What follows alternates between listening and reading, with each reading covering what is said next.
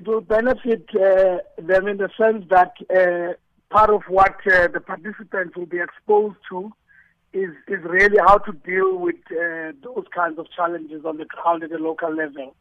We all know by now that service delivery protests are becoming a feature of our local government system. They are obviously experienced people who are delivering the induction, who have been there before, who will obviously be very helpful in, in teaching uh, the participants how to avoid those situations and when they arise, how best to deal with them.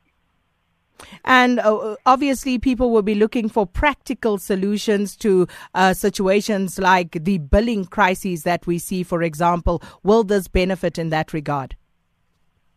Certainly, that will be the intention. Hence, part of what we uh, have incorporated in the approach to the induction is to use former municipal managers uh, who have done it before, who have faced similar uh, challenges and have had to overcome them in, in some sort of way.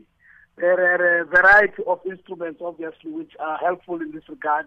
How to make sure that there's a healthy relationship between senior managers as well as political leadership who oversee their function. How to ensure there's a healthy relationship between municipalities as well as uh, citizens, citizens in general, as well as through structures through which citizens participate in the affairs of local government or a municipality.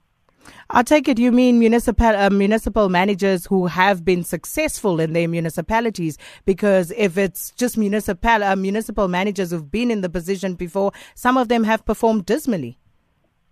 Yes, we certainly understand that. Hence, we've uh, taken uh, great care in going for those that we feel have been successful, and, and like to believe that they will offer uh, some uh, relevant experience in this regard.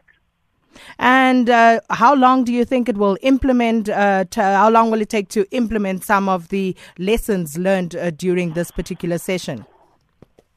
Well, the program in itself is, is, is structured in two phases. Obviously, there's uh, an orientative element, which takes uh, uh, the form of about a three day process.